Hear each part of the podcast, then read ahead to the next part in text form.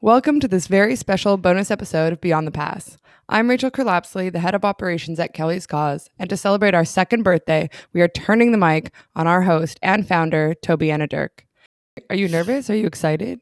I'm excited. Why would I be nervous to talk to you? I don't know. You don't know what my questions are. Oh, God.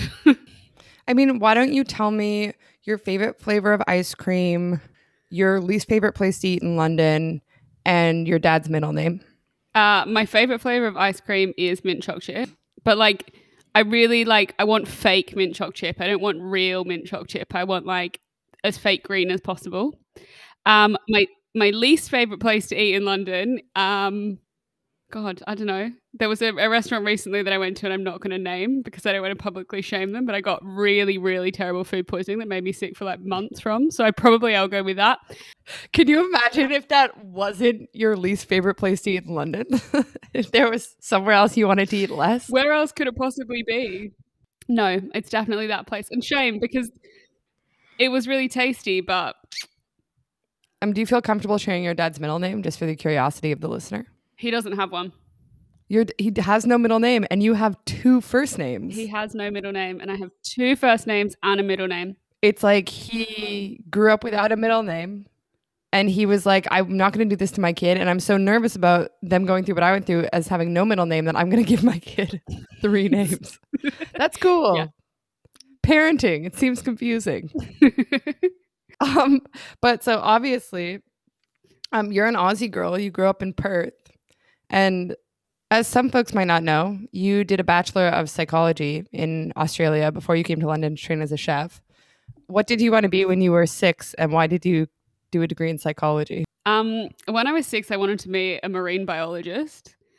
Um, and then I did this like we called it PEAC, which was like a program that you did if you were like kind of smarter than average. They just sent you to do these like extracurricular things.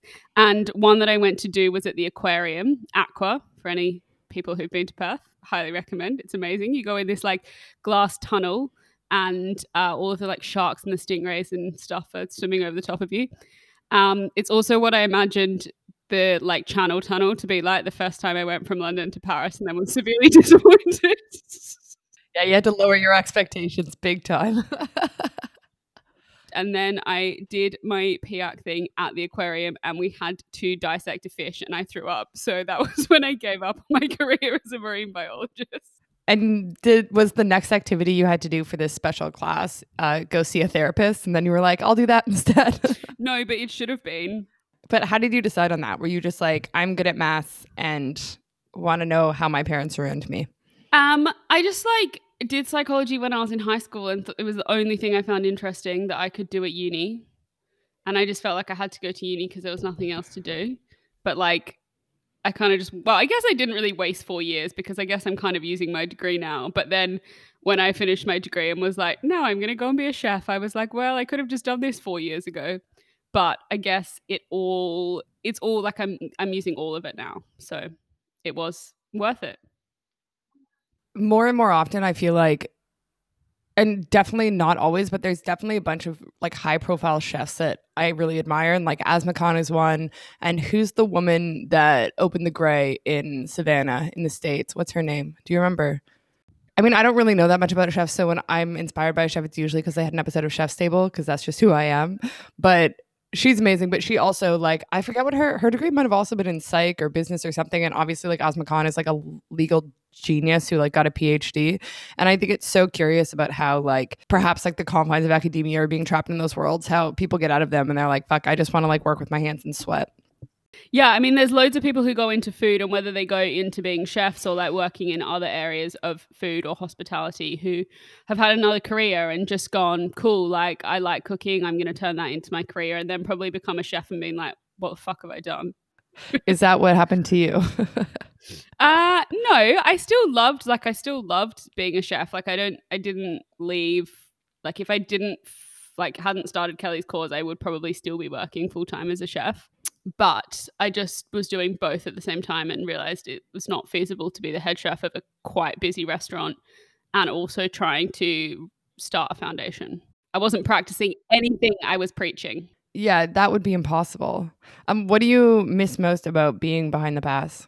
Um, I think like the instant gratification that you get and this is a conversation that you and I have had a bit recently, Rachel. Where we've been like, when you work in hospitality, you get that immediate feedback. So you know, like, if a dish you've sent out is is great or hasn't quite hit the mark and you know if you're working on the floor that if the customer's having a great time or if they're not so you get that like immediate feedback you know how you're doing you get that instant gratification like i worked in an, like a, quite an open kitchen and we always used to have people coming up to the pass as they were walking out the door to be like thank you so much for dinner like the food was amazing thank you and that kind of like instant feedback was really good um, whereas now i think a little bit we don't get that as much in what we do. We do when, when we do training and stuff like that, but there's a lot of like hard slog where we don't necessarily get that instant feedback. And I think the other thing that I miss the most is just that like it's so lame and everybody says it, but that like sense of camaraderie that you get when you work in hospitality. Um, and when you're working with people you know are fun and funny and are nice to hang around with and you get along with, then it does make the like really long days worth it. It also like it occupies so much space in your life and there can be something kind of relaxing about that like i don't know how anyone went through their 20s if they had any kind of like mental health issues or like self-destructive tw- tendencies i have no idea how people went through that if they worked a 9 to 5 like i'm not being funny when i feel like i might be dead because like you just have so much time to like self-destruct and self-loathe and like try and figure out like all the weird things about your body and your identity that happens when you're young. And working in restaurants occupies so much space. And when you're not actually there you're exhausted from being there. And it's interesting cuz obviously it can be and we hear it all the time in training like often a conduit for like really unhealthy behaviors and patterns but i think in a way it also provides a sense of stability and grants like a really intense structure I mean, it's literally, I mean, jobs in the kitchen are like named after the military. Like it's a really structured work environment, right? And it, yeah, it grants something where it also takes something away. And I think that's interesting. And I think about it quite often. I want to hear about the worst kitchen job you ever had and then your favorite one also. Well, like I basically only really had two proper chef jobs um, before I started doing Kelly's Cause full time. I was like lucky in that I worked in both of them for quite a while. Um, one of them, the first one I had, I'm not I'm not going to name the restaurant. Um, there were high, very high highs and also just some absolutely ridiculous things that happened. But that was definitely the worst, mostly because the owners of the restaurant were just such assholes. It was honestly unbelievable. Um, I think uh, like I lo- I loved my time at Kricket. Like they are really really great at looking after their staff in general and it's a really great place to work and that's kind of highlighted by the fact that they have managed to retain a lot of staff particularly those in like management roles for a really long time so i started at Kricket in like february 20 2018, 2017, or 20, 2018, it must have been. Um, and there are still loads of people who were working there then who are still working now. Um, and it was just, yeah, especially when I first started and they only had Soho, and it was just like a grew from being like about 25 staff to 75 staff in quite a short period of time but they still managed to maintain that kind of sense of everybody really knowing each other and really kind of looking after everybody i mean there's definitely things that they could do to improve as every place could. Like let's not pretend that anywhere in hospitality is doing everything perfectly. Um, but it was really really fun place to work. I want you to touch on like one or two people that you just really loved working for and made a difference to your mental health while you were in that job and also your general like spirit. Um, I was really lucky that in my first chef job that I worked in, my exec chef was one of my teachers from Cordon Bleu. So he'd left to be the chef there. And then when I finished, had offered me a job. And working with him was just amazing because I felt like I was still learning. Well, I, he's still like my mentor now and teaches me so much, but not just about cooking and about being in the kitchen and stuff like that. But he was like just such a big emotional support to me at the time that I worked in that job was like quite a tough time and I would like call him crying and he'd be like super supportive and like just so amazing. So he was just like the best and is still the best. Um, he just moved to. Do you want to give him a shout out by name? Should we shout him out? Well, I just call him Chef. So like That's what I always know him as. Like every like I, I, every time I've like he's like met friends or something like that, and I call him chef. They're like, "That's so weird," and I'm like, "Yeah, but you don't understand."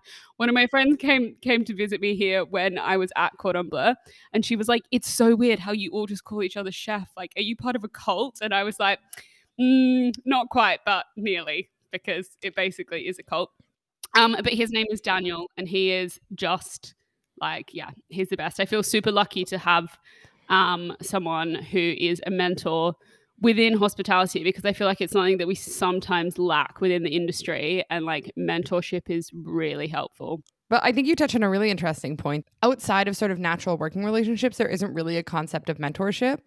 And certainly, whenever I was in positions in restaurants where they knew that I was good and they promoted me like into management or whatever, I didn't even know what their the jobs were. To be honest, like after like the manager of the restaurant, in terms of operations or people, people, people, people, head of people, people, people, people. You know what I'm people, people. people the people people um like in terms of people teams or even marketing perspectives or like how the structure of the industry actually worked and what jobs were available no one ever tells you what those things are and nobody's ever like hey this could be if you want to grow this into a career this could be a direction to go and here's an amazing person doing that job and let me hook you up because i think that there's so there's such a staff shortage but even beyond what's happening right now which is pretty exceptional in general it's so hard to find good staff. I'd work at restaurants with staffs of you know there'd be 20 people that worked front of house and five of them would be consistently great. And it's like i think folks are so scared to lose people that they really don't promote that kind of mentorship or that kind of movement. They want to keep them on their teams because it's so hard to staff, which I completely understand. And as a manager, I would have a similar impulse. But it's also a real pity because I think, and it happens in kitchens also, where it's like if people burn out or they get tired, they leave the industry because they don't understand that they can stay in the industry and totally change gears. And this idea that if I build my career here, it means that I'm going to be working 60 hours a week on the floor until I'm 50 and then I'm probably just going to die or my knees are going to like fall off. That sense of longevity or growth in other positions is totally null and void. Yeah, and I think that I was having a brunch with a friend the other day and she was saying like how people stay in jobs that they they hate and are miserable in and are working ridiculous hours and, and not being paid enough and all of these things. And she was like it's because they think it's going to be the same everywhere that they go. And i was like but it's not. It's not the same everywhere that you go. It's so it's different everywhere. And also there are so many places that are doing it much better than others. And this was also something we um I had a chat with Asma Khan this week, which was like honestly the highlight of my whole life. Um, but it, it, she was saying, and one of the questions that I asked her was about um, like how she manages to have an all female kitchen and what what she does to help women into the industry, in particular mothers.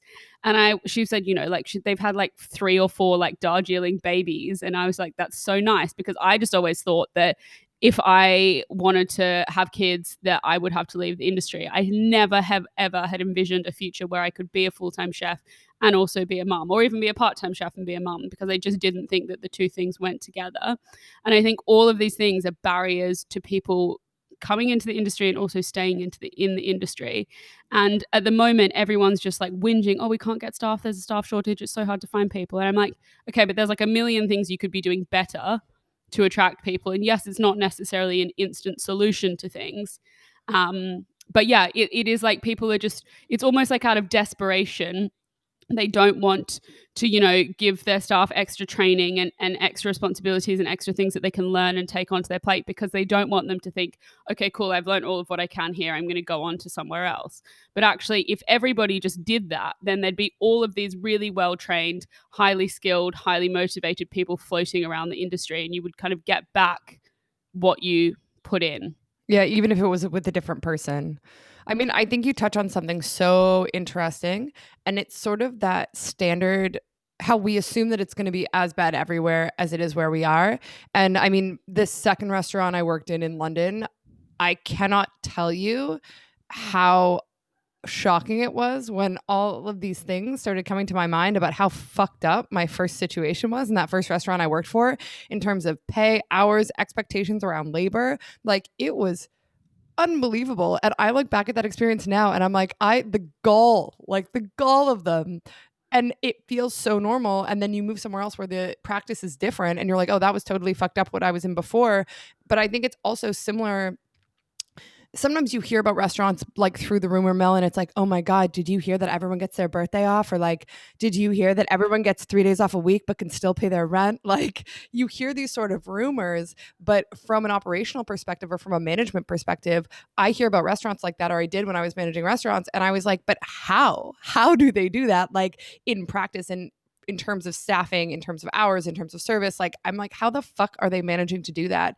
And i think that there is so there's this competitiveness and this idea that like we don't want our dirty laundry aired. So I would never go to the manager of another restaurant and be like, listen, we're working our staff like dogs. Um, they're not getting paid enough. It seems that everyone here is happy. How did you do that? Because we all sort of go around being like, I treat my people so good. I treat my people so good, which you do on a personal perspective. But in terms of, well, God willing, if you're not a total, you know, Yahoo at your job, but we do not cop to how bad the standards are and therefore we cannot learn and we cannot grow and i think that sort of explains a lot of why we're in the rut we're in. Yeah and do you not think that we see this quite a lot with kelly's cause where we we go to businesses and we're like you know here's what we offer and they're like yeah but you know i already have an employee assistance program i don't need this or you know my staff are all happy i don't need this and i'm like you're actually blind because an employee assistance program is great, but it's it's completely different to mental health first aid training or anything else that we offer. And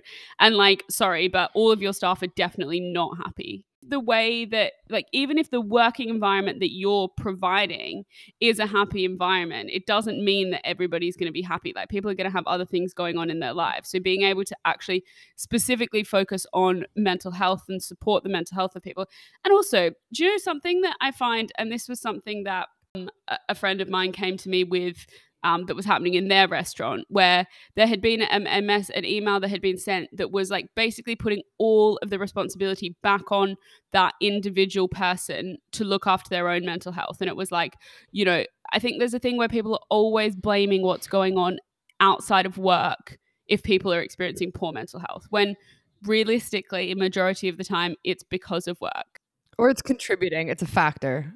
It's never not part of the picture. Yeah, and I, I think a lot of a lot of businesses um, within the industry really fail. And maybe it is like a maybe it is a, a pride thing. Maybe it's like a survival thing. I don't know, but they do really fail to think. Hang on a second, like maybe the environment that these people are working in or whatever it might be is actually contributing to them having a tough time. When I think of like the three things people talk about in terms of like what needs to improve, and it's like wages, work life balance, like toxicity or bullying culture.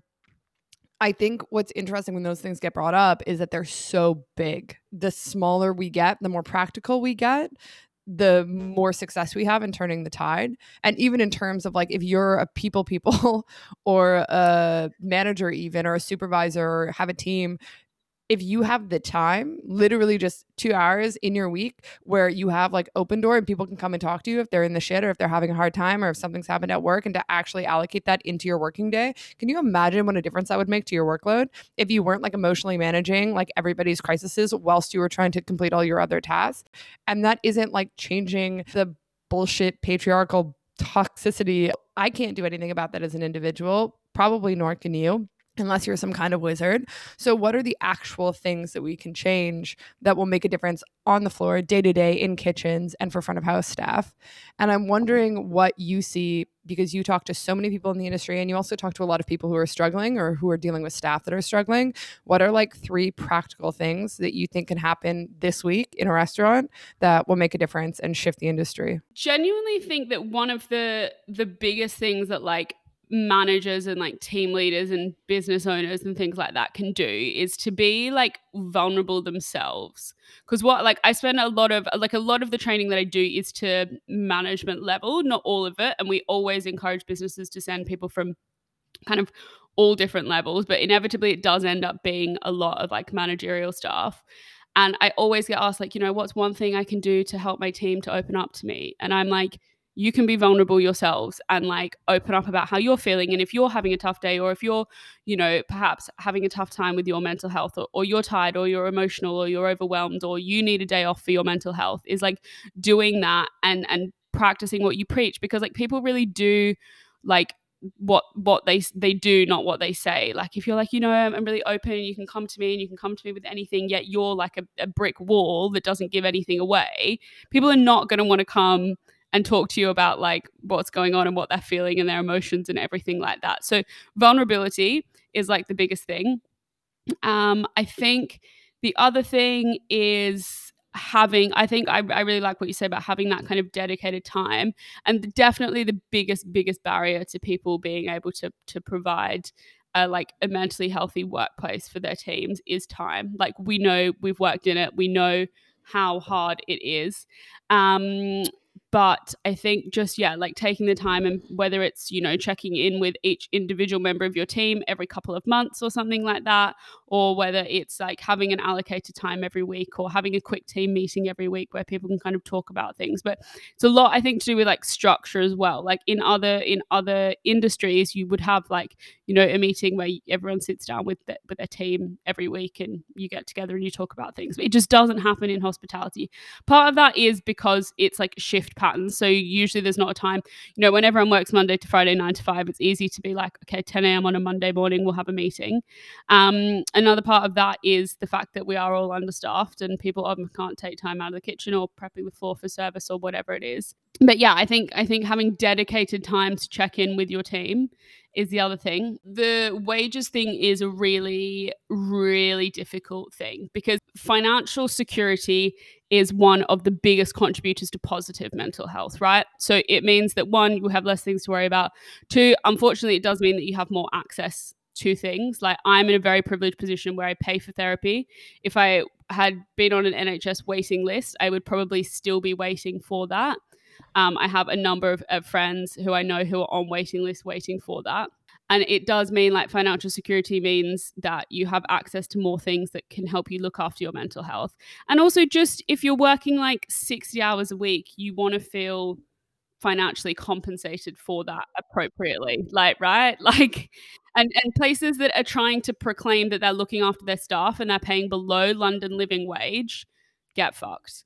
Um like i just think that also I, I do also think a little bit that businesses and, and so this is something interesting i read the other day that was like if you're a business owner and you can't afford to pay your staff what they deserve to be paid that is your problem and maybe you shouldn't be running a business and yes, I know it's really hard to make money in hospitality. I know it's really hard. I know margins are really tight. You've got to be getting people through the door. I know there's like a million hidden costs, but still, if you are not having a successful business model where you can afford to pay the staff appropriately for the work that they're doing. And I'm, I'm not talking like, you know, even just paying like London living wage. It's still ridiculous. You still have people in hospitality in like senior management roles on 30K a year if they worked in any other industry in London, they would be on twice that. It is almost like this kind of cycle where the more that businesses invest in their staff and the more that businesses train their staff and look after their staff, the better those staff are going to be at doing the job, the more successful they're going to be, the more money the business is going to make. So I almost think it is like you have to make that investment first to kind of see that reward. I think that's totally accurate. And like I remember this coming up all the time. I always think about this example around smoothies, which were always, no matter where I worked, my least favorite thing to sell. And they would come to me and they would be like, Rachel, your team has to push smoothies. And I was like, my team is squeaking by. They're working more than full time and they're all broke. They don't give a shit.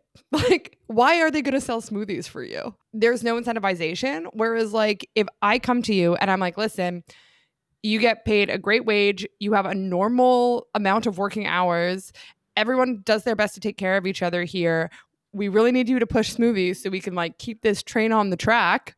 I'm going to be like, yeah, I'm going to fucking sell some smoothies today. No bother. It always made me laugh so much when owners, managers, whatever, expected that everyone was really going to give a shit about the vision of a restaurant when like they were near to cut off their legs and like they weren't making any money. And it's like, why do you think people are as passionate about whatever vision you have here to revolutionize like Australian brunch? I shouldn't say that, it's too specific. please leave that in, please when they can't take care of themselves, when they're in precarious financial positions, like you mentioned, when their mental health is suffering, when they're exhausted, when they don't know how they'd manage a crisis, whether physically, financially, whatever, how do you expect them to give a shit? Yeah. It's such a massive gap, I think. And it is a situation where, and this happens, it's sort of a obviously a product of capitalism, but where people making decisions and then people executing those decisions, their financial reality, particularly in a place like London, where in order to run a restaurant, you have to have a lot of capital behind you. And if you're working in one, it probably means you don't. It creates this division that's extraordinary. And I don't think that it's inherently bad. I just think it takes an effort to remind yourself of how bad poverty is for your mental health. And if you're in a position where you're not struggling in that way, it's hard to realize why everyone is so stressed out at work or why people aren't giving 110% or why somebody didn't want to help you out and come in on that Sunday for because you needed an extra body. Like, mm. and I think the more we understand how much those things impact mental health and how much mental health then impacts somebody's ability to show up and give 110%, the more qualified we'll be to rectify that. Yeah, absolutely. And like the first job job I worked at, one of the owners used to come in in her like new designer outfit with her new lips done like all the time, and I'd just be like, if I figured out what I was actually earning per hour in that job was like less than seven pounds an hour. Like it's not it's not enough to live on. Like like it was just yeah, it was just ridiculous. And I always would just be like, why am I doing this? Like I am literally working my ass off with really no like no thank you no nothing. And like that's not the reality of every place. Like there are places that in london that i think do genu- gen- genuinely pay relatively well. But we also need to change like i was talking to someone and they were like oh it was like Padella were looking for a new head chef, and the, the salary for that is like 50k, which I think should be a standard head chef salary. It is an incredibly stressful role. You have so much responsibility and pressure. You're managing a team, you're managing your kitchen team, you're also having to communicate with front of house, everything. We know how tough it is. And that, like, if you were in that, if you had that level of responsibility and you worked in, in finance or you worked in law or business, any other kind of business or industry, you would be on that much money. And someone was like, that's ridiculous. I can't believe they're paying that much. And I was like, we've actually become brainwashed and conditioned to think that, like, if you're on 30K plus, you're, you're like, you, good for you. Like, well done. How lucky for you that you're earning that much money. And we need to, like, change the whole narrative around it in some senses that's an unfair comparison because in industries where the profit margin is enormous you have the freedom to do that you have the capacity to do that you know people that run charities make less money or run non well it depends on the nonprofit but people that are working in social work even at the mm. very top in a management position they're going to make less than somebody who's managing some like I don't even know what the words are to be honest, but like some business that like does business, you know? And so there is a economic reality that I understand, but I think it really and it comes right back and it comes back to also the work at Kelly's cause where it's about how do we fix the minutia, right? And once you have it in your mindset that like there is little things we need to do to take care of these people, to turn the best profit, to like increase our margins, to be able to pay people enough money that they're not going to have like poverty induced mental crisis the minute that becomes part of the conversation in terms of staffing in terms of retention and in terms how we set up sites like that's that's the change that I'd like to see in the world. I realize I asked you this question and then I answered it myself. I love that though, because actually you're way more intelligent and more on it than me. So really we should switch this around and I should be interviewing you. Well, maybe for my second birthday, you can interview me when I turn two. Okay. You've been running Kelly's Cause for two years. What are you the most proud of? One of my most proud things is having a team. It's so great having Rose, and like I, we would be nothing without her. There would be no role for you and Sebastian to come into. Now being able to have a, a full time team is like something I'm so proud of, and just has really made life so much easier and so much better. And I mean, we've grown so much in the last couple of months. Probably another one of my most proud moment is when I do training with people who you can see at the beginning of training are like a bit prickly. You can see that they like that they're usually men they're usually a little bit older although not always. And you can see that like they might feel a bit like oh, why am i here? Or why do i have to do this? Or like mental health doesn't apply to me or all of these things. And then at the end of the two days them just like you can literally see it change on their face over the two days. And by the end they're like they're softer they're more open they're smiling more and they often come up to me at the end and are like you know, I really didn't think I was going to learn anything, but like you've com- some old guy was like, you have completely changed my outlook on my whole life. And I was like, wow, that is like pretty amazing. That's a great thing to be proud of. You should be very proud of that.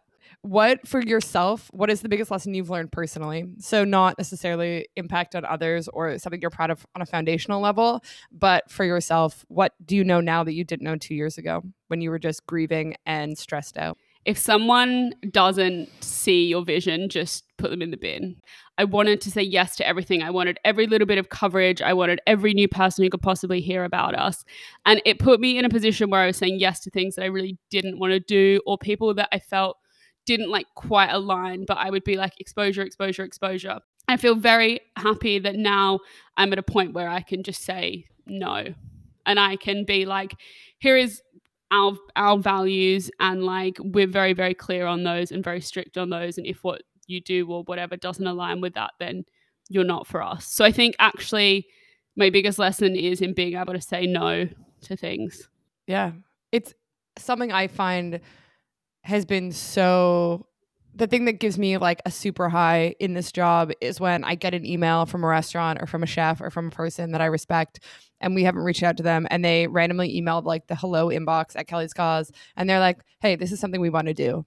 And I'm like, that to me is so indicative of the way the conversation around this is changing in the industry. Hand on my heart, don't believe that four years ago anyone thought about it. No, they absolutely didn't.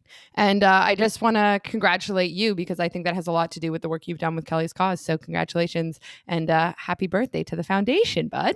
It is actually really, really good, yeah. isn't it? It, it, the conversation has changed so much. Like it's changed so much in the last, well, in the two years that we've been doing this, and in the like nearly four years since I've had the idea for this, and since Kelly died. So it has, it has really changed. Well, now that we've um, praised you and also me and the great, the Lord's work that we're doing at Kelly's Cause Foundation, um, let's do some quick fire questions before we wrap up. Yes. Tell me, what's your favorite sauce? My favorite sauce is ketchup. I literally ate it on my eggs this morning. I ketchup is probably the only thing I eat every day. So Australian. um, what's the best thing you've eaten in bread recently? Um, the sandwich from Mondo Sando, which is in a pub in Camberwell. Um, and it's the one with like freshly made spring rolls inside the sandwich. And it is like just supreme. I'm salivating thinking about it. I might have to go and get one this afternoon. It's so good. What are you listening to? Um, Taylor Swift re-releasing Red, obviously. Has that happened? Has it changed your whole day? I'm not even remotely ashamed or embarrassed to admit that I woke up at seven o'clock this morning and was like, fuck, it's out. I need to listen to it. No, I didn't wake up at seven o'clock to listen to it, but I woke right, up at that seven. Would and normally be too much. normally I would just try go back to sleep, but I was like, oh, it's out. I can listen to it. And I've listened to it like nonstop. I like that you opened your eyes and you thought to yourself, today there's something worth waking up for. yeah, I did. and it wasn't this conversation with me, you know? um, one spice for life, what would it be? I'm going to say actually cinnamon. Ooh. Rogue, I know, right? But Very like, rogue. It, it's so good in so many things, like crumbles, desserts, all kinds of things, like smoothies. Um, but then also like curries and things like that, and like lots of savory food as well. Honestly, a, a pinch of cinnamon or a cinnamon stick put in when you're like sweating your onions is for most things. Wow, chef. Good answer. Fridge staple? Uh, really, really good, really salty butter. I'm proud to work for you. Um, who's your dream dinner guest? My dream dinner guest. I'm going to steal this from um, the answer that Ify gave when I interviewed her for the podcast, which is my parents when they were my age. And I just think that is like the best idea ever. Because, like, you think of your parents as their lives beginning when you're born and, like, you know them, but actually, if I could speak to my parents when they were like in their 20s, I would absolutely love that.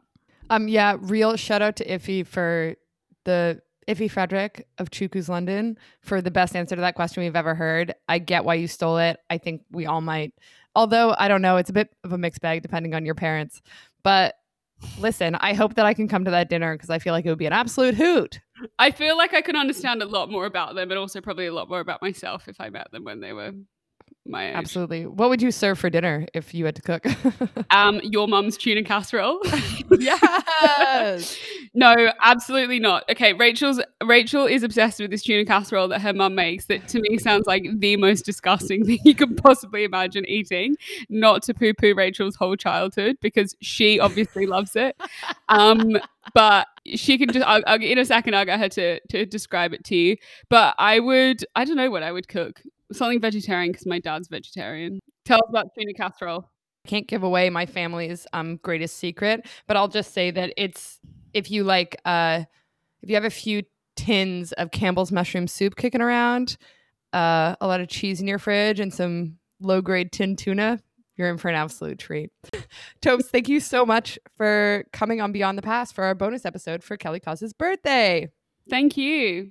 I just want to mention that we do have one last training coming up before the end of 2021, and there are a few spots left. If you want more information, you can email hello at kellyscause.com or also DM us on Instagram at Kelly's Cause and get some people on board. I hope you enjoyed this bonus episode and be sure to wish us a happy birthday this weekend. Is that a wrap? Did we do it? I think so. I feel like I blacked out. I don't really know what we talked about, so that'll be a treat. Great. Have fun. That's absolutely hilarious. We're so Okay. professional.